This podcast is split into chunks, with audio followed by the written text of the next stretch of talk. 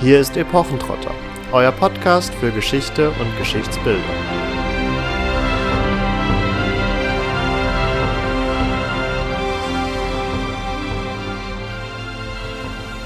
Hallo und herzlich willkommen zu einer neuen Folge von Epochentrotter.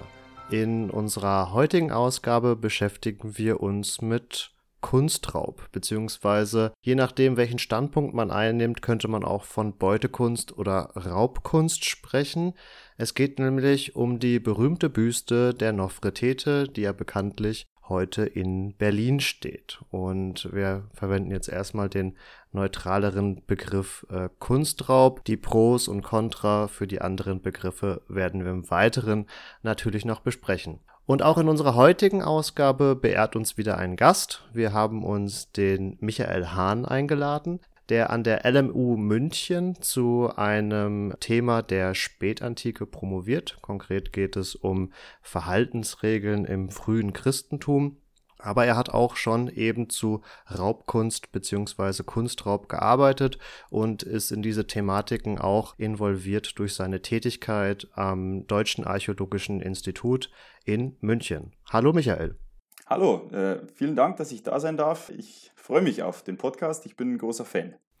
Wir danken dir für deine Bereitschaft, äh, mit uns heute zu sprechen.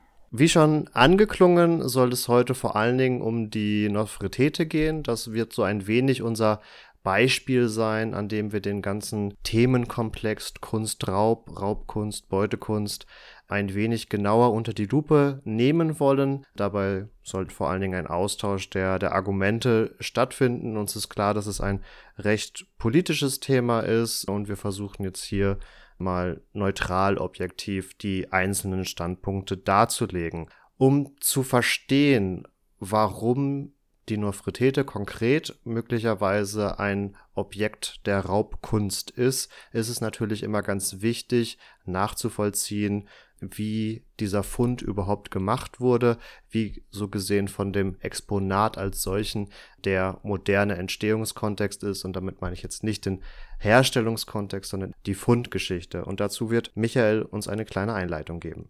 Äh, ja, herzlichen Dank. Also die Fundgeschichte der Nofretete ist natürlich für diese ganzen Rückgabeforderungen entscheidend. Dazu muss man immer diesen Begriff der kolonialen Raubkunst, der kolonialen Beutekunst so ein bisschen im Blick haben. Denn die Faszination für antike Artefakte, die beginnt verhältnismäßig früh. Das ist kein Thema, das nur im 20. Jahrhundert beispielsweise eine Rolle spielt, sondern bereits im späten ja, 18., beginnenden 19. Jahrhundert Stichwort Goethes Romreise, Italienreise, aber vor allem für die Ägyptologen die Expedition von Napoleon nach Ägypten führt dazu, dass es zu einer regelrechten Faszination in Europa, in Europas gebildeten Schichten für Altertümer kommt. Und äh, man möchte natürlich mehr rausfinden, man möchte diese Altertümer zum Teil auch besitzen. Es kommt zu einem regen Handel mit diesen Altertümern und dementsprechend im Zuge dieser Faszination werden Forschungsinstitute eingerichtet. Gerade in Ägypten ist das interessant, denn einerseits war Ägypten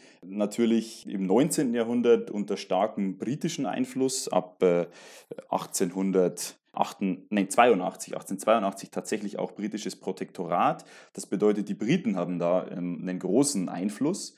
Auf der anderen Seite ist eben seit dieser napoleonischen Expedition die ägyptische Altertümerverwaltung, die relativ bald eingerichtet wird, immer unter einem starken französischen Einfluss. Bis nach dem Zweiten Weltkrieg werden eigentlich nur Franzosen da als Leiter dieser Institution angestellt. Das bedeutet, wir haben hier eine ganz interessante Situation. Frankreich und England haben hier Forschungsinstitute und im 19. Jahrhundert, besonders im 19. Jahrhundert und im beginnenden 20. Jahrhundert ist das natürlich auch eine Frage der nationalen Wertschätzung. Das bedeutet, auch Deutschland das Deutsche Reich versucht natürlich hier einen Einfluss zu gewinnen und man versucht trotz fehlender, wirklich fehlender diplomatischer oder politischer Unterstützung hier Forschungen voranzutreiben.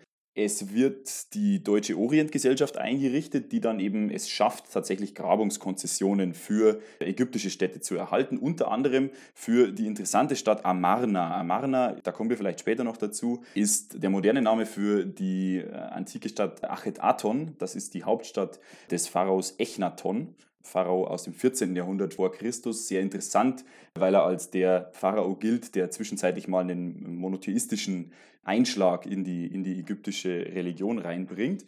Und hier in, in Amarna wird tatsächlich gegraben von dieser deutschen Orientgesellschaft und zwar in der Grabungskampagne 1912. Und dort findet man tatsächlich im sogenannten Atelier des Bildhauers Tutmosis eine Büste, die eben als Büste der Nofretete dann gesehen oder ausgewertet wird. Eine Kalksteinbüste, eine bemalte Kalksteinbüste, die unglaublich gut konserviert ist, wahrscheinlich weil sie verschüttet wurde und deswegen eben in diesem unglaublich guten Erhaltungszustand, den man erkennt, diese tollen Farben einfach hier erhalten ist.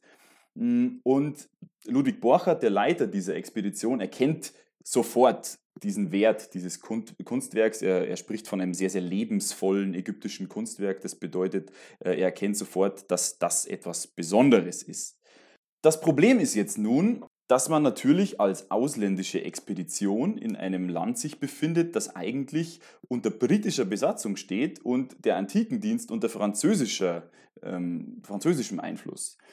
Hm, das regelt man normalerweise im beginnenden 20. Jahrhundert folgendermaßen, dass man schlichtweg eine Fundteilung macht. Das heißt, man teilt 50-50 aus, auf, was man findet. Und zu diesem Zeitpunkt ist es noch so, dass eben das Land oder die Expedition des Landes, die das eben bezahlt, tatsächlich diese Fundteilung zunächst mal zusammenstellt und der andere, die andere Seite, in diesem Fall eben die ägyptische Altertümerverwaltung unter Leitung von Gaston Maspereau, muss dann das grüne Licht dazu geben. Und Borchardt teilt nun diese Funde auf und die ägyptische Altertümerverwaltung, das der Antikendienst, entscheidet sich eben dem Ganzen zuzustimmen und den Teil, der eben nicht die Büste der Nofretete äh, enthält, tatsächlich zu nehmen. Das Prunkstück dieses nicht die Nofretete enthaltenen Teils ist ein Klappaltar, also ein Altarbild. Da gibt es dann im Endeffekt immer wieder Diskussionen darüber, dass der derjenige, der da beauftragt wurde vom Leiter des Antikendienstes, eigentlich nicht so wirklich gut dafür geeignet wäre, überhaupt diesen Wert einer Büste zu erkennen. Der wäre mehr mit Texten in, in Verbindung kommen bisher und würde, sie, würde ihnen einen höheren wissenschaftlichen Stellenwert einräumen, wohingegen Borchert zumindest in diesen überlieferten Berichten immer so dargestellt wird, als ob er sofort auch den populären Aspekt dieser Büste erkannt hätte und auch den musealen Wert dieser Büste erkannt hätte. Es gibt dann die wilden Spekulationen, dass Borchardt angeblich die Büste falsch deklariert hätte, dass sie nur aus Gips bestünde, dass er sie in dem Zelt, in dem diese Fundteilung tatsächlich stattgefunden habe, in einem relativ schlechten Licht platziert hätte, sodass dann im Endeffekt dieses Altarbild als viel wichtiger und viel bedeutender gesehen werden würde. Das heißt, es gibt immer wieder ja, Kontroversen um diese Fundteilung. Letztlich 1913 wird diese Büste tatsächlich dann von Ägypten nach Berlin ausgeführt. Zunächst wird sie im, in einer privaten Villa eines äh, der, der Geldgeber dieser Orientgesellschaft ausgestellt und letztlich wird das Ganze dann eben an die, König, äh, an die königlich-preußische Kunstsammlung gegeben, eine Schenkung an den Freistaat Preußen ab 1920 und dann eben auf der Berliner Museumsinsel tatsächlich aufgestellt. Ich hätte eine ganz grundlegende Frage, die man vielleicht dazwischen irgendwie mal noch reinschieben könnte. Woher weiß man denn überhaupt, dass es Nofretete ist? Du hast ja erwähnt, Michael, dass sie in dem Archiv von Tutmosis gefunden wurde, oder nicht im Archiv, sondern in seiner Werkstatt. Und ja, woher weiß man, dass es wirklich die Frau von Echnaton ist? Also ich muss jetzt sagen, da bin ich mir nicht ganz sicher, aber ich, ich glaube allerdings, dass es tatsächlich Vergleiche gibt mit anderen Darstellungen. Und es gibt eine zerbrochene Echnaton-Büste, die gefunden wurde. Die beiden haben ja eine, eine sehr, sehr markante Gesichts- und Kopfform, sodass man sie sehr gut erkennen kann. Und aus diesen Vergleichen wurde dann eben rekonstruiert, dass es sich eben um die Königin handeln musste. Das spielt ja durchaus eine Rolle dafür, für die Wertfindung auch des Gegenstands, also durch den Borchardt schon alleine, aber auch dann für diese ganzen Rückforderungen, ob es sich wirklich um eine Pharaonin oder Pharaonengattin handelt oder einfach um eine sehr hübsche Frauendarstellung. Ne?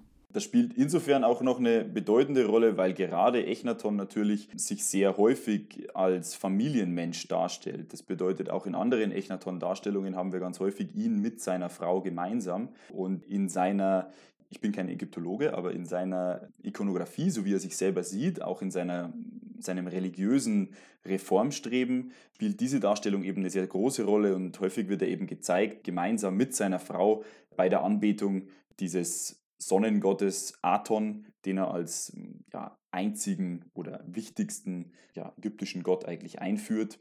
Das bedeutet, wir haben relativ viele Darstellungen von Echnaton und seiner Frau und können relativ gut rekonstruieren, wie die aussehen, sodass es relativ klar ist, dass es sich dabei um die Nofretete handelt. Ja, das finde ich ganz spannend, weil gerade auf diesem Altarbild, was ja im, im Austausch mehr oder weniger mit der Nofretete stand, auch das Königspaar dargestellt wird mit drei ihrer Kinder. Und da gibt es ja auch die, ich sag mal, Urban Legend, dass es sich dabei um eine Fälschung handeln könnte, weil das Kairoer Museum damals das quasi auf der Wunschliste hatte, dass es so ein Altarbild doch gerne hätte und ähm, jetzt quasi gemauschelt wurde, dass ja wegen dieses Wunsches ein entsprechendes Bildnis geschaffen wurde, um einen ja würdigen Gegenstand präsentieren zu können und so von der Nofretete zum Beispiel abzulenken oder eben was Gleichwertiges zu haben. Ja, genau. Also es wurde immer mal wieder äh, gesagt, dass, dass das Museum in Kairo ganz gerne überhaupt so ein Altarbild gehabt hätte. Der Punkt ist natürlich der, dass unabhängig davon, ob es eine, eine Fälschung äh, gewesen wäre oder eben nicht, die offensichtlich einfach gerne ein solches Altarbild in ihrer Sammlung hatten, was dazu beigetragen hat, dass sie sich eben für dieses Altarbild entschieden haben. Nur wurde eben immer wieder dem Beauftragten von Gaston Maspero, also dem Direktor, vorgeworfen, dass er eigentlich nicht so gut dafür geeignet wäre, den Wert einer solchen Büste tatsächlich abzuschätzen, sodass er sich dann für dieses Altarbild entschieden habe, das man ohnehin im, im Kairoer Museum eigentlich ganz gern gehabt hätte oder ein Beispiel für so ein Altarbild hätte man gerne gehabt. Um auf die Nofretete nochmal direkt zurückzukommen, sie zeichnet sich in ihrer Darstellung natürlich auch durch diese Helmkrone aus und an dieser Helmkrone sind eben auch durch ja, malerische Dekoration die sogenannten Ureus-Schlangen angebracht, die davon zeugen, dass es sich entweder um eine Gottheit oder um eine Königin handelt, was an dieser Stelle quasi nochmal unterstreicht, dass es sich wirklich um Echnatons Gattin handeln könnte, wenn man jetzt ganz streng wissenschaftlich ist, weil keine Inschrift gefunden wurde, die das jetzt ähm, wirklich handfest ja belegen würde. Um auf die Büste selbst nochmal zu sprechen zu kommen, Michael hat es ja schon anklingen lassen, sie zeichnet sich vor allen Dingen durch ihre ja sehr lebensechte und auch noch sehr gut erhaltene farbliche Gestaltung aus. Das ist dem Borchardt wohl beim Fund selbst schon direkt aufgefallen. So schreibt er nämlich in sein Grabungstagebuch, Farben wie eben aufgelegt, Arbeit ganz hervorragend, beschreiben nützt nichts, ansehnen, jedes weitere Wort ist überflüssig. Also das unterstreicht das Ganze nochmal. Und auch für ja, unsere modernen Verhältnisse ist die Nofretete ja auch durchaus als hübsch anzusehen. Also sie hat sehr edle und grazile Gesichtszüge, die, glaube ich, auch bis ins 21. Jahrhundert wirklich noch diese Faszination für diese Büste unterstreichen, anders als wenn man jetzt andere durchaus bedeutende Kunstschätze hat, mit denen man sich aber vielleicht nicht mehr so sehr ähm, identifizieren kann als moderner Betrachter, weil sie einer vollkommen anderen Stil- und Kunstrichtung folgen und auch einen anderen Geschmack verfolgen, der heutzutage einfach nicht mehr so gepflegt wird. Gerade bei dieser Büste der Nofretete ist es auch interessant, dass, die, dass viele andere Darstellungen der Nofretete und auch Echnatons und, und ihrer Kinder eine für heutige Betrachter etwas ja, komische Kopfform, komische Gesichtsform und Augenform aufweisen, die eigentlich nicht einem, einem heutigen Schönheitsideal entsprechen, wohingegen die Büste durchaus lebensecht ist und wie du ja sagst, durchaus eigentlich einem grundsätzlichen Schönheitsideal entspricht, was natürlich zu ihrer Faszination bis heute sicher beiträgt. Bevor wir jetzt die ganze Zeit über die Darstellung einer historischen Persönlichkeit sprechen, wollen wir vielleicht auch noch das ein oder andere Wort zu Nofretete selbst verlieren, das als sage ich mal, kleiner Exkurs. Also es war ja schon angeklungen, dass es sich äh, um eine Frau des 14. Jahrhunderts vor Christus handelt, die wohl die Hauptfrau von Echnaton, dem etwas glaubenstechnisch abtrünnigen Pharao war. Und der Name der Nofretete hat zumindest in der Wissenschaft auch längere Zeit zu der Vermutung geführt, dass es sich um eine fremde Gattin, um eine fremde Herrscherin handeln könnte, weil ihr Name ins Deutsche wohl zu übersetzen ist mit die Schöne ist gekommen, also dass quasi eine fremde Herrscherin an den königlichen Hof gekommen ist und hier eben dann mit Echnaton verheiratet wurde. Inzwischen ist in der Forschung verbreiteter, dass es sich um die Tochter von Ehe handeln könnte, einem hohen Hofbeamten unter Echnaton, der dann auch später unter dessen Sohn Tutanchamun der Wesir ist, also der höchste Beamte und durch den frühen Tod Tutanchamuns auch letztendlich zum Pharao selbst wird, also innerhalb der ägyptischen Gesellschaft durchaus eine hohe Position innehatte. Nun habe ich bei der Recherche unter anderem gelesen, dass die ganzen Familienverhältnisse der Familie Echnaton oder der Dynastie, sag ich mal, äh, geklärt wären und das Ganze dann auch noch humangenetisch gesichert sei. Wobei, zumindest soweit ich das weiß, sind diese ganzen Zuweisungen von Mumien, wo man dann auch entsprechende DNA-Untersuchungen gemacht hat, immer noch recht zweifelhaft. Also da kann man durchaus nachvollziehen, dass die in einem engen familiären Verhältnis waren und da lassen sich tatsächlich auch Vater, Mutter- und Kind-Konstellationen nachweisen, aber ob deswegen unbedingt schon die Mumie von Nofretete selbst gefunden wurde, ist doch noch höchst zweifelhaft. Das unterstreicht aber auch wieder einen Teil der Problematik, nämlich damit ist die Büste als Zeugnis von Nofretete natürlich mehr als singulär. Wenn man jetzt wirklich eine zweifelsfrei zuordnbare Mumie hätte, könnte man ja sagen, wenn die Mumie dann in Ägypten in einem Museum zu besichtigen ist, ist der Gerechtigkeit Genüge getan, es ist ein sehr wichtiges Exponat zu sehen, dann könnte die Büste ja dort in Berlin verbleiben, aber das ist ja eben nicht gegeben und damit ist eben die Büste eins der wichtigsten, wenn nicht überhaupt das Zeugnis dann eben genau von dieser Frau.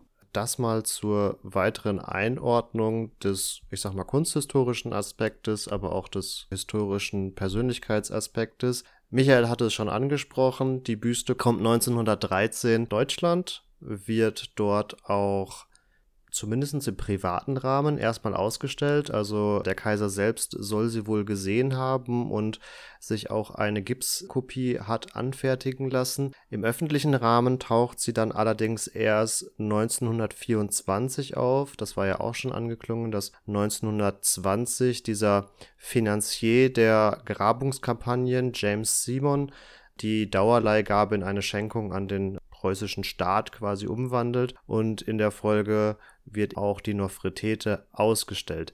Hier ist ganz interessant und da kommen wir auch dann so ein bisschen hin zu den Argumenten pro und contra Rückführung oder nicht, dass bereits in den Jahren zuvor die ägyptischen Exponate und Funde, die in Ägypten gemacht worden sind und dann 1913 nach Deutschland oder ins Deutsche Reich gekommen sind, ausgestellt wurden aber eben nicht die Nofretete, weil der Grabungsleiter Borchardt, der jetzt auch schon mehrfach angeklungen ist, wohl vehement darauf bestanden hat, dass die Nofretete nicht ausgestellt wird, was zumindest andeutet, dass ihm so ein wenig die Brisanz des Themas bewusst war. Man könnte jetzt noch den Deckmantel der Konservierung anführen, wobei das an der Stelle nur so in Klammern gesagt sei, denn das Ganze hat natürlich definitiv ein Geschmäckle. Das ist tatsächlich so und das spiegelt sich dann auch darin wider, dass eigentlich sofort 1924 erste Rückgabeforderungen der Ägypter kommen. Also der ägyptische Antikendienst fordert sofort, nachdem die Nofretete zum ersten Mal öffentlich ausgestellt wurde und natürlich gleich auf großes Interesse, öffentliches Interesse stieß, diese Büste wieder zurück. Und all diese Dinge zusammengenommen lassen zumindest daran zweifeln, dass das alles ganz offen gehandhabt wurde mit dieser Fundteilung. Wobei man das natürlich sehr, sehr schlecht wieder rekonstruieren kann. Fakt ist, dass die Ägypter das sofort wieder zurückfordern. Was ich an der Stelle bei der Recherche sehr interessant fand, war, dass diese Rückforderung vom Direktor dieser Altertumsverwaltung ausgesprochen wurde und das aber dem Namen nach zumindest ein Franzose war, nämlich ein Pierre Lacot. Und das finde ich aus dem Grund spannend, weil ja, ähm, das hast du Michael auch schon gesagt, die Franzosen nicht unerheblich daran beteiligt sind, dass es ein Gesetz gab, das für so eine Zweiteilung überhaupt gesorgt hat.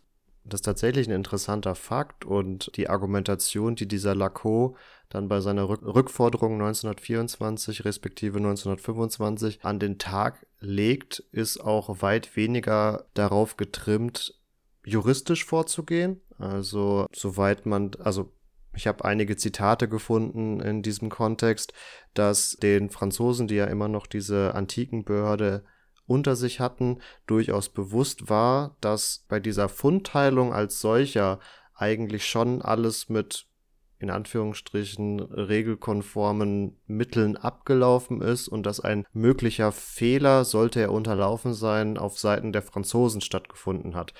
Hier greift dann wieder das, was ja auch schon in Bezug auf diesen Inspektor angesprochen wurde, dass der möglicherweise einfach einen anderen thematischen Schwerpunkt eher in der Epigraphik hatte, also sich eher auf Texte fokussiert hat und dementsprechend nicht den Wert dieser Büste ja feststellen konnte. Also da scheint man sich durchaus bewusst zu sein, dass einem da mehr oder weniger die, die Nofretete erstmal durch die Lappen gegangen ist. Dieser Lacot wiederum wurde bereits vor dem Ersten Weltkrieg oder gerade zu Beginn des Ersten Weltkrieges auf diesen Posten des Direktors der Antikenbehörde gesetzt. Er war aber ein sag ich mal, recht überzeugter Patriot und ist erstmal nach Frankreich gegangen, um tatsächlich auch im Ersten Weltkrieg zu kämpfen, bevor ihn die französische Regierung mehr oder weniger zwangsweise zurück nach Ägypten geschickt hat, um da seinen eigentlichen Aufgaben nachzugehen. Und in der Folge, im Anschluss an diesen Ersten Weltkrieg argumentiert er entsprechend auch weit mehr moralisch, dass quasi die Deutschen ihren moralischen Anspruch aufgrund ihrer Kriegsschuld auf Grabungen in Ägypten verwirkt haben und damit einher auch ihren Anspruch auf die Nofretete verwirkt haben. Also da wird gar nicht so sehr argumentiert, dass was ja dann gerade in den moderneren Zeiten gemacht wurde, dass die Nofretete da irgendwie im Dämmerlicht mit einem Tuch abgedeckt stehen würde. Ja, genau. Also es sind moralische Bedenken, könnte man sagen. Ich würde es eher politisch motiviert nennen, und zwar französisch politisch motiviert. In dem Fall, die Franzosen hatten ja sehr große Verluste durch die Deutschen auch ähm, zu beklagen. Und so ist auch die Äußerung von ihm zu verstehen. Also schließlich habe Deutschland den Weltkrieg vom Zaun gebrochen und verloren und damit sei jetzt die Nofretete wenigstens zurückzugeben.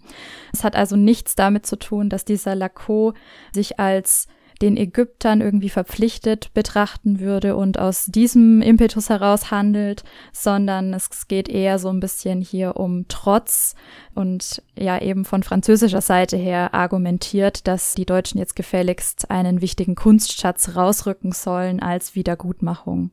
Gerade da kann man natürlich aber auch einhaken und man sieht, dass diese ganze Thematik immer verbunden mit diesem kolonialen Gedanken nicht ganz so einfach ist. Denn natürlich ist Lacot ähm, französischer Patriot und kämpft im Ersten Weltkrieg. Natürlich nimmt er eine Argumentation auf, die den Deutschen sozusagen die moralische Verpflichtung auferlegt, diese Nofretete zurückzugeben, weil sie ja diesen Krieg vom Zaun gebrochen hätten.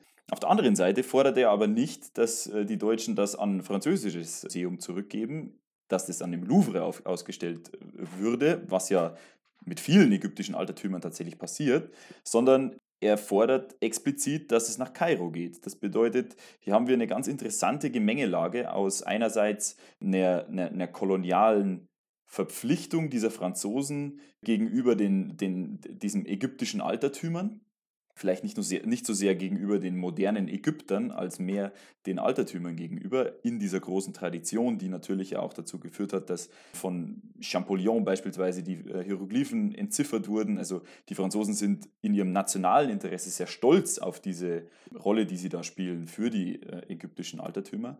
Gleichzeitig ist es aber ein bisschen komplizierter, als einfach nur zu sagen, da wird aus sozusagen der Peripherie werden nur Schätze in die Metropole geholt während dieser kolonialen Raubkunstdebatte oder, oder während dieses Diskurses, sondern das ist eine ganz, ganz interessante Gemengelage, wo sehr, sehr viele Dinge eine Rolle spielen und man darf einfach nicht ver äh, vergessen, dass zu diesem Zeitpunkt immer noch, auch wenn es offiziell bereits unabhängig war, die Briten massiven Einfluss in Ägypten ausüben. Das bedeutet, wir befinden uns hier eigentlich in einem Raum, in, der, in dem weder die Deutschen noch die Franzosen eine direkte koloniale Kontrolle ausüben würden. Auch das British Museum hat ja nicht gerade Mangel an ägyptischen Schätzen und auch von anderen Nationen und alten Völkern. Also da nehmen die sich alle nichts, die hier ähm, genannt werden. Aber ja, natürlich völlig äh, richtiger Einwand.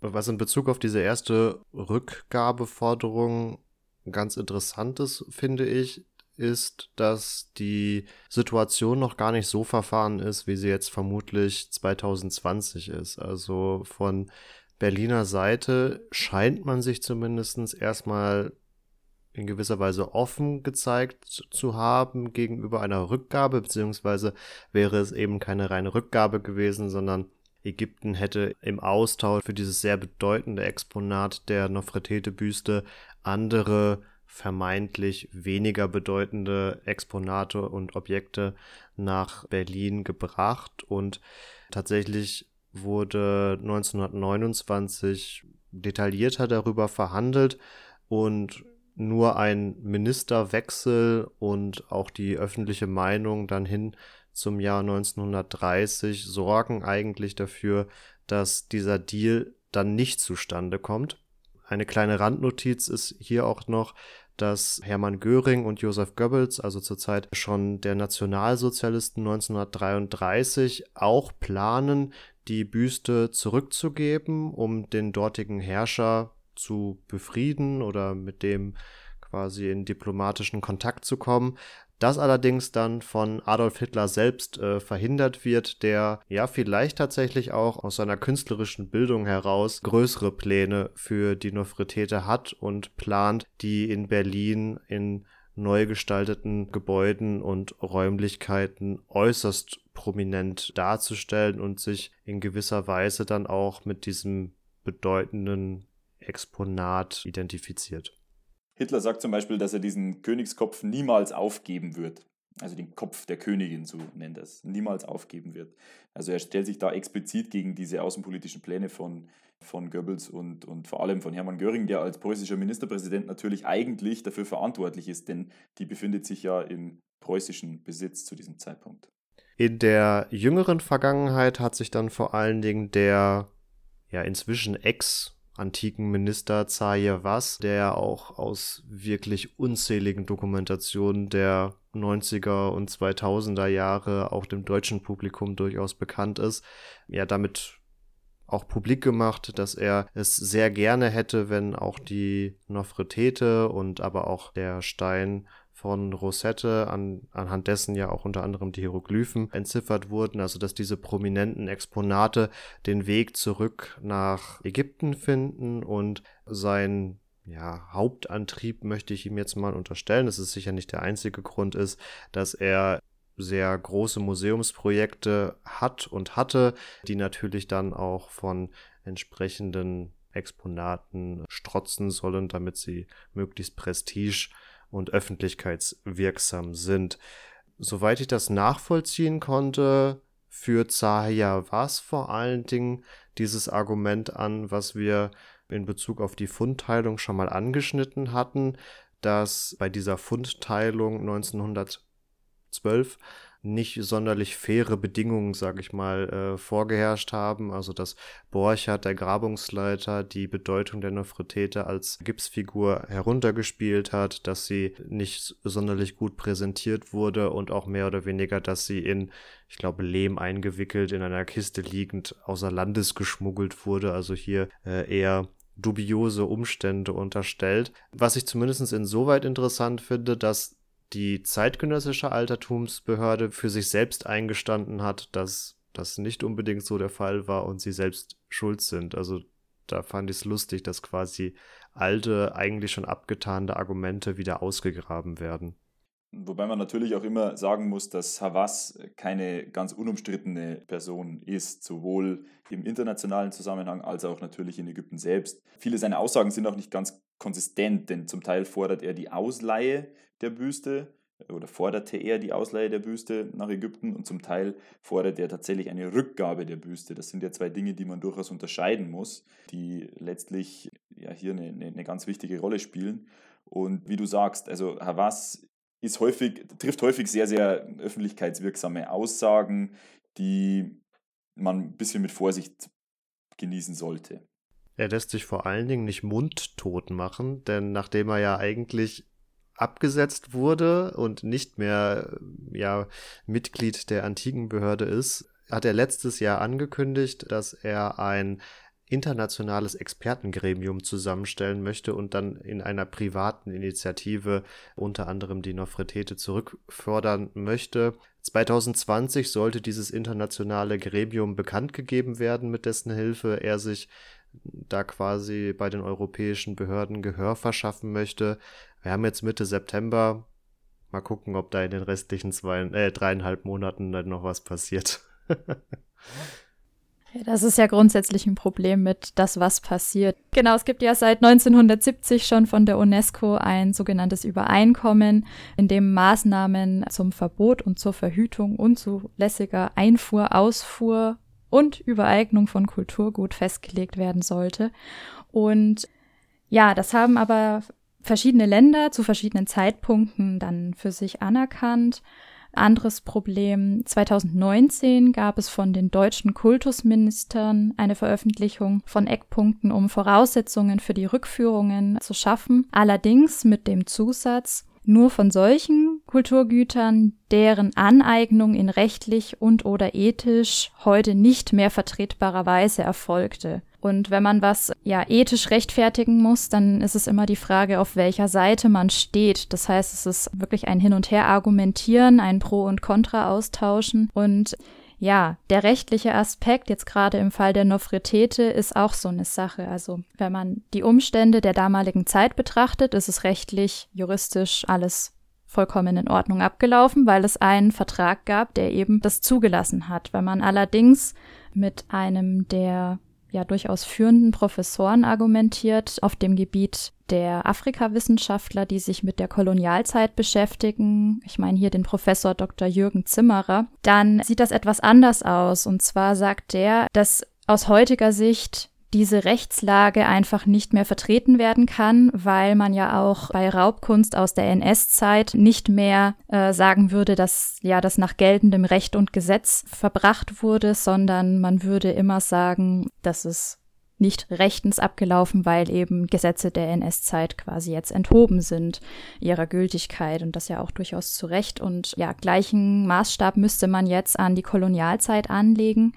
Allerdings sind wir da eben bei der Problematik, dass es sich um einen Zeitabschnitt handelt, der noch nicht gut aufgearbeitet ist und wo auch eben ja leider immer noch die Lage so ist, dass viele Museen, viele Politiker und andere Verantwortliche eher den Kopf in den Sand stecken und hoffen, dass es äh, sie in ihrer Amtszeit, in ihrer Verantwortung nicht betrifft. Es gibt natürlich Fälle, in denen tatsächlich Kunstwerke aus kolonialen Kontexten, die hier in europäischen Museen stehen, stammen, äh, bei denen die Herkunft tatsächlich im Endeffekt einen gewissen ja, Unrechtshintergrund oder einen tatsächlich relativ krassen Unrechtshintergrund äh, hat und wo die immer wieder zurückgefordert werden und die im Endeffekt einen viel weniger komplizierten Fundhintergrund als diese Nofretete haben. Beispielsweise die berühmten Benin-Bronzen, die in, im British Museum stehen, die tatsächlich Ende des, 18., des 19. Jahrhunderts von britischen Soldaten während der Belagerung von Benin City, von Benin Stadt,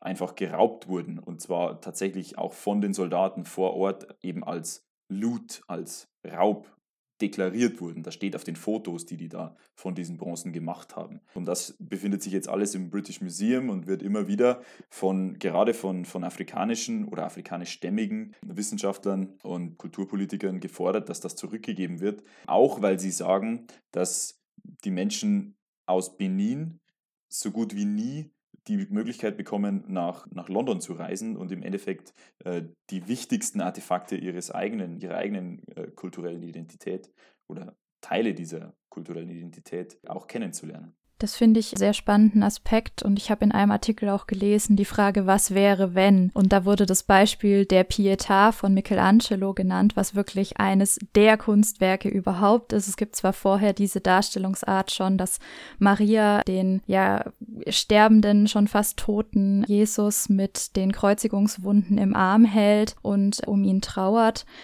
durchaus auch schon von anderen Künstlern, aber nicht in dieser Form, der wirklich ja Empathie zuzuschreiben ist. Und ähm, ja, was wäre, wenn wir das im Senegal anschauen müssten? Also was wäre der umgekehrte Fall? Und ja, dann kommt oft auch das Argument des Identitätsverlustes mit hinein. Also auf beiden Seiten quasi die Nation, die geraubt hat, bezieht irgendwie äh, ihre Kultur vielleicht darauf und auf der anderen Seite natürlich ja die Identität der Enteigneten. Ja, also es ist wirklich, wie gesagt, ein, ein Hin- und Her-Argumentieren. Interessant ist bei dem Ganzen natürlich auch, dass was du vorher angesprochen hast mit dieser UNESCO, diesem UNESCO-Übereinkommen von 1970, wo zum ersten Mal überhaupt der Begriff des Kulturguts definiert wurde.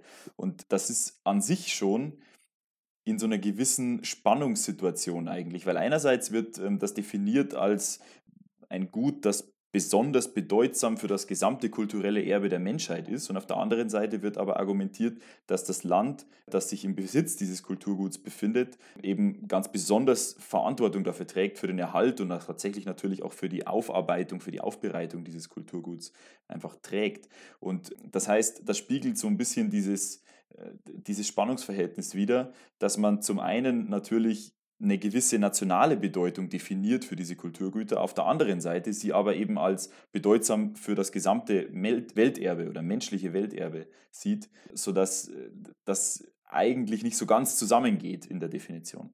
Ja, um den äh, Horizont an dieser Stelle zu erweitern, weil es gerade ganz, ganz passend ist, dass er auch eine Argumentation, dass das British Museum im konkreten Fall der Parthenon-Friese anführt, dass diese vermeintlich besser in ihrer Sammlung aufgehoben wären, weil es sich um eine Weltsammlung handelt und so besser das Weltkulturerbe eben in diesem großen Kontext dargestellt werden könnte. Und wie, ich glaube, Katharina, du warst es ja jetzt auch schon angesprochen hast, jetzt die Nofretete ist jetzt seit ungefähr 100 Jahren auf deutschem Gebiet. Die Parthenon-Friese sind seit 200 Jahren äh, auf britischem Gebiet. Da haben die jeweiligen Nationen durch die hohe Rezeption natürlich inzwischen auch eine, eine gewisse ja, Kulturbeeinflussung dadurch erfahren, womit man dann zumindest ein wenig argumentieren könnte, dass sie ja dann so gesehen, dass das auch Teil ihrer Identität geworden ist, wobei jetzt sich dann natürlich da die Frage stellt, ob man jetzt quasi anfängt, Jahre gegeneinander aufzuzählen. Ja, ihr habt das jetzt 200 Jahre, aber wir hatten es irgendwie schon 3000 Jahre. Äh, bei uns ist es offensichtlich irgendwie bedeutender gewesen, auch wenn jetzt beispielsweise die Nofretete 3400 Jahre mehr oder weniger im Boden lag und auch keine große Rezeption natürlich dann derzeit erfahren hat, sodass der, der Wille nicht sonderlich oder nicht sonderlich ausgeprägt ist, da was zurückzugeben und jetzt im konkreten Fall auch nochmal Nofretete und Ägypten, man sich eher versucht mit, ich sag mal, Kompensationsleistungen rauszukaufen. Also so wurde beispielsweise 2018 von der EU ein dreijähriges Projekt mit einer Fördersumme von 3,1 Millionen Euro beschlossen, das dazu dient, das äh, ägyptische Museum in Kairo zu modernisieren. Also man kauft sich hier quasi in den Kulturbetrieb Ägypten ein und von deutscher Seite möchte man wohl auch die Nofretete nicht zurückgeben, sondern als Zitat Dank an die Ägypter ein Museum für europäische Kunst in Alexandria gründen. Also so quasi, wir haben was von euch genommen und ihr kriegt jetzt so ein bisschen was von uns. Ist vermutlich nicht so das Bedeutendste, was wir haben, aber schaut es euch mal an, vielleicht interessiert es euch ja. Ja, man versucht auch dadurch, dass man solchen Kulturschätzen einen Ehrenplatz einräumt in bestehenden Museen, Rechnung zu tragen und sie zugänglicher zu machen, ist immer noch die Frage, wie viele Ägypter tatsächlich nach Berlin fliegen, um sich die Nofretete-Büste anzuschauen. Aber ja, wir reden jetzt die ganze Zeit über so große Kunstschätze. Also auch die Parthenon-Friese sind durchaus bekannt, diese Benin-Bronzestatuen. Es gibt aber nicht nur große Kulturschätze, die ihren Weg aus den Ländern ihres Ursprungs äh, gefunden haben, sondern auch viel, viel kleinere, die oft für die Öffentlichkeit nicht zugänglich sind, noch nie zugänglich waren, in irgendwelchen Sammlungen, in Museen, äh, in Kellern von Museen vergammeln letztendlich, also auch nicht wissenschaftlich aufgearbeitet werden. Und es liegt zum Teil daran, dass die Inventarlisten äh, nicht immer gut geführt wurden, dass es einfach auch eine Masse gibt.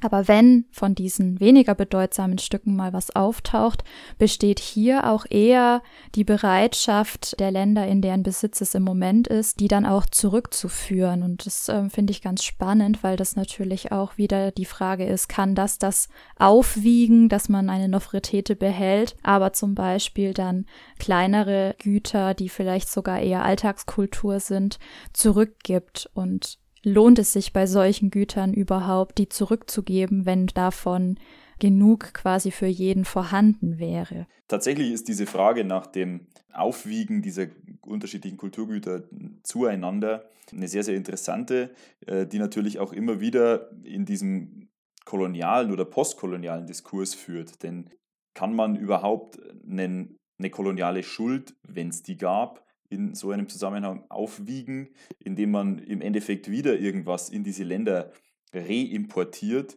häufig dann vielleicht auch in einer gewissen Aufbereitung reimportiert und dann letztlich den Leuten vor Ort im Endeffekt wieder die eigene Kultur erklärt, beziehungsweise ihnen Zugang zur eigenen Kultur über irgendwelche Museen, über irgendwelche Ausstellungsstücke oder aber über Finanzierung von, von Museen etc. dann äh, gewährt. Das ist auch ein Gedanke, der, der ganz stark eben verbunden ist mit diesen kolonialen Antrieben der Welterklärung durch den Westen sozusagen.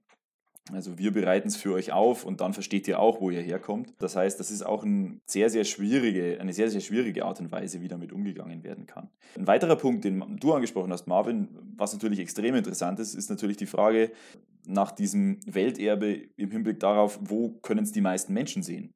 Denn einerseits ist natürlich die Frage, hat bei einem Welterbe, das alle Menschen irgendwie was angeht, der Mensch aus dem Land, wo es gefunden wurde, das vielleicht zu dem Zeitpunkt, als es gefunden wurde, äh, als es entstanden ist, noch überhaupt nicht existierte, einen anderen Anspruch auf ein, auf ein Objekt oder auf die, die, den Genuss eines Objektes als jemand anderes. Das sind schwierige Fragen, die kaum zu beantworten sind, die natürlich auch immer mit wirtschaftlichen, mit touristischen Aspekten einhergehen.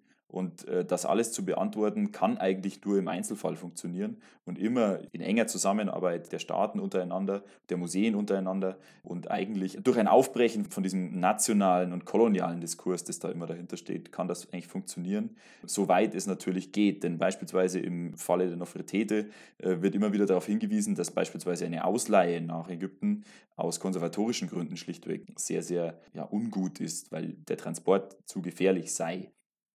Das sind natürlich Fragen, die ich jetzt hier nicht beantworten kann, ob das so stimmt, aber das muss natürlich immer wieder auch in Bezug gesetzt werden, immer wieder neu verhandelt werden und mit neuen konservatorischen Methoden gibt es vielleicht neue Möglichkeiten dieses Zusammenarbeitens, auch auf kultureller Ebene. Aber man muss, und das denke ich, hat man relativ schön auch jetzt in dieser Diskussion gesehen, immer wieder sehr sensibel sein für diese kolonialen Diskurse, die immer wieder dahinter stecken, hinter diesen Fragen und die zu Verwerfungen führen können. Da muss man wirklich mit sehr viel Fingerspitzengefühl arbeiten. Es sei an der Stelle noch hinzugefügt, dass auch wenn die Zeit schreibt, bald schon könnten die schönsten Prunkstücke das Land verlassen, niemand Angst haben muss, dass unsere Museen und Kunstsammlungen irgendwann leer sein könnten. Also der schon genannte Professor Zimmerer hat das etwas ausführlicher belegt. Ich werde jetzt nur ganz kurz dazu sagen, also mit den Alltagsgegenständen wurde das schon angesprochen.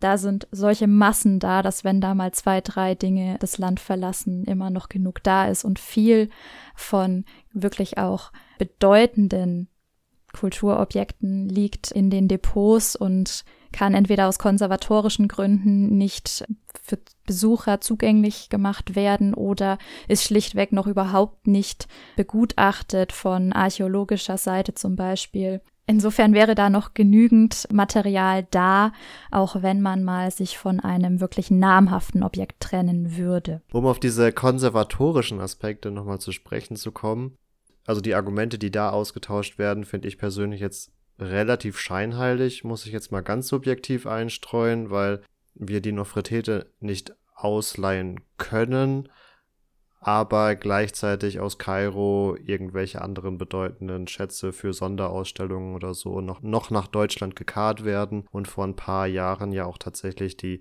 Tutanchamun äh, auch noch in Deutschland unterwegs waren. Ich glaube, hier schwingt hier schwingen tatsächlich zwei koloniale Aspekte wieder so ein bisschen mit, was uns zeigt, dass zwar der Kolonialismus als solcher äh, nicht mehr existiert, aber wir einfach noch in diesen westlichen Überlegenheits- oder Überheblichkeitsstrukturen gefangen sind. Zum einen gehen die Deutschen, unterstelle ich Ihnen jetzt, natürlich ganz bewusst davon aus, ja, wenn wir eine Leihgabe der Nofretete nach Kairo machen, dann führen die Ägypter genau dieselben Argumente an, die wir die letzten 100 Jahre angeführt waren, wie, ja, da ist beim Transport irgendwie vielleicht dann was schiefgegangen und sie ist jetzt instabil und deswegen können wir sie nicht zurück nach Berlin bringen. Tja, Pech gehabt, muss sie jetzt wohl in Kairo stehen bleiben. Ja, oder ist verloren gegangen. Ne? oder ist verloren gegangen, ja. Und ich will jetzt hier nicht zu sehr den Moralapostel raushängen lassen, weil es ist ja durchaus Fakt, dass jetzt am konkreten Beispiel Kairo, da jetzt auch durch die Unruhen äh, im arabischen Frühling 2011 und in den Folgejahren, wo ja doch noch das ein oder andere Mal Machtwechsel stattgefunden haben, ähm, auch Plünderungen in den Museen stattgefunden haben und in dem Kontext auch Kulturgut verloren gegangen ist. Das ist natürlich auch immer ein Argument, was in diesem Zuge angeführt wird, dass bedeutende Schätze des Weltkulturerbes wir haben schon angeführt, es kann nicht so ganz geklärt werden, wer da jetzt eigentlich den finalen Anspruch drauf hat, aber dass die dadurch möglicherweise verloren gegangen werden, das basiert auf gewissen Erfahrungswerten, aber bös formuliert sind es natürlich auch wieder koloniale Vorurteile wie ihr unzivilisierten Barbaren kriegt euren Staat nicht organisiert und deswegen geben wir euch eure Kultur oder eure Kulturgüter äh, nicht zurück, weil wir dann Angst haben, dass sie generell verloren gehen, was ja vielleicht der Fall wäre, vielleicht aber auch nicht wenn ich da ganz kurz einhaken darf, und man muss natürlich auch immer sehen, das stimmt natürlich bis zu einem gewissen Punkt, dass es da eine gewisse sozusagen ähm, Empirie in den letzten Jahren gibt, dass es solche Unruhen gibt, dass es nicht nur im, im, im arabischen Frühling, sondern auch im Nahen Osten immer wieder zu solchen Sachen kommt. Aber auf der anderen Seite haben wir in den letzten Jahren hier in Deutschland mehrere Einbrüche in, in bedeutende Museen gesehen, wo wirklich Kulturgut entwendet wurde. Wenn ich ans Bode-Museum denke, wenn ich an den Einbruch in die Galerie in Dresden denke, also das bedeutet nicht nur, weil wir ein moderner westlicher Staat mit einer stabilen politischen Situation sind, dass wir deswegen unsere Kulturgüter vor jeglichem kriminellen oder zerstörerischen Zugriff zu schützen imstande sind. Das ist natürlich richtig. Ja, also ihr seht oder ihr hört vielleicht schon, dass die ganze Thematik äußerst komplex ist und ein Blick auf unsere Notizzettel verrät uns, dass wir auch noch das ein oder andere Argument hier anzuführen hätten. Wir möchten es an dieser Stelle aber allerdings erstmal dabei belassen und zu einem späteren Zeitpunkt nochmal zusammentreten, um eine weitere Folge zu dieser großen Thematik Kunstraub, Raubkunst aufzunehmen für euch. Wir haben da im Vorhinein schon ein wenig drüber gesprochen gehabt und da war uns schon relativ früh klar, dass es wohl auf zwei Folgen hinauslaufen würde. In der nächsten Folge, was nicht heißt, dass diese Folge nächste Woche erscheint, aber in der nächsten Raubkunstfolge würden wir dann vielleicht auch noch mal diesen politischen Aspekt ein wenig reinbringen, in welchem Rahmen finden offizielle Rückforderungen statt und was sollen die eigentlich bezwecken? Haben die eigentlich den Zweck der wirklichen Rückführung? Aber auch nochmal auf den antiken Handel eingehen, wo das Ganze mit der Raubkunst und ungewisser Provenienz natürlich in einem wesentlich kleineren Maßstab nochmal stattfindet, aber nicht minder wenige ähm, Exponate in der Quantität betrifft, was dann ja auch vor allem vielleicht für Institutionen, aber auch für Wissenschaftler interessant sein kann, ob sie es quasi ethisch vertreten können, überhaupt mit diesem Fund zu arbeiten, weil sie nicht wissen, wo er herkommt. Äh, damit verknüpfen sich natürlich nochmal äh, auch andere Problematiken. Das als kleine Vorschau und wir hoffen, ihr hattet ein interessantes Hörerlebnis und würden uns freuen, wenn ihr auch in der kommenden Woche wieder zu Epochentrotter einschaltet. In der Zwischenzeit findet ihr uns auf Instagram, Facebook, Twitter und YouTube jeweils unter Epochentrotter zu finden. Und wir danken natürlich ganz herzlich unserem Gast Michael, dass er heute mit dabei war und auch bei der nächsten Kunstraub, Raubkunst-Folge wieder mit dabei ist. Ich danke euch und freue mich auf die nächste Folge. Ja, vielen Dank auch von meiner Seite. In diesem Sinne wünschen wir euch noch eine schöne Woche. Ciao, ciao. Tschüss, macht's gut.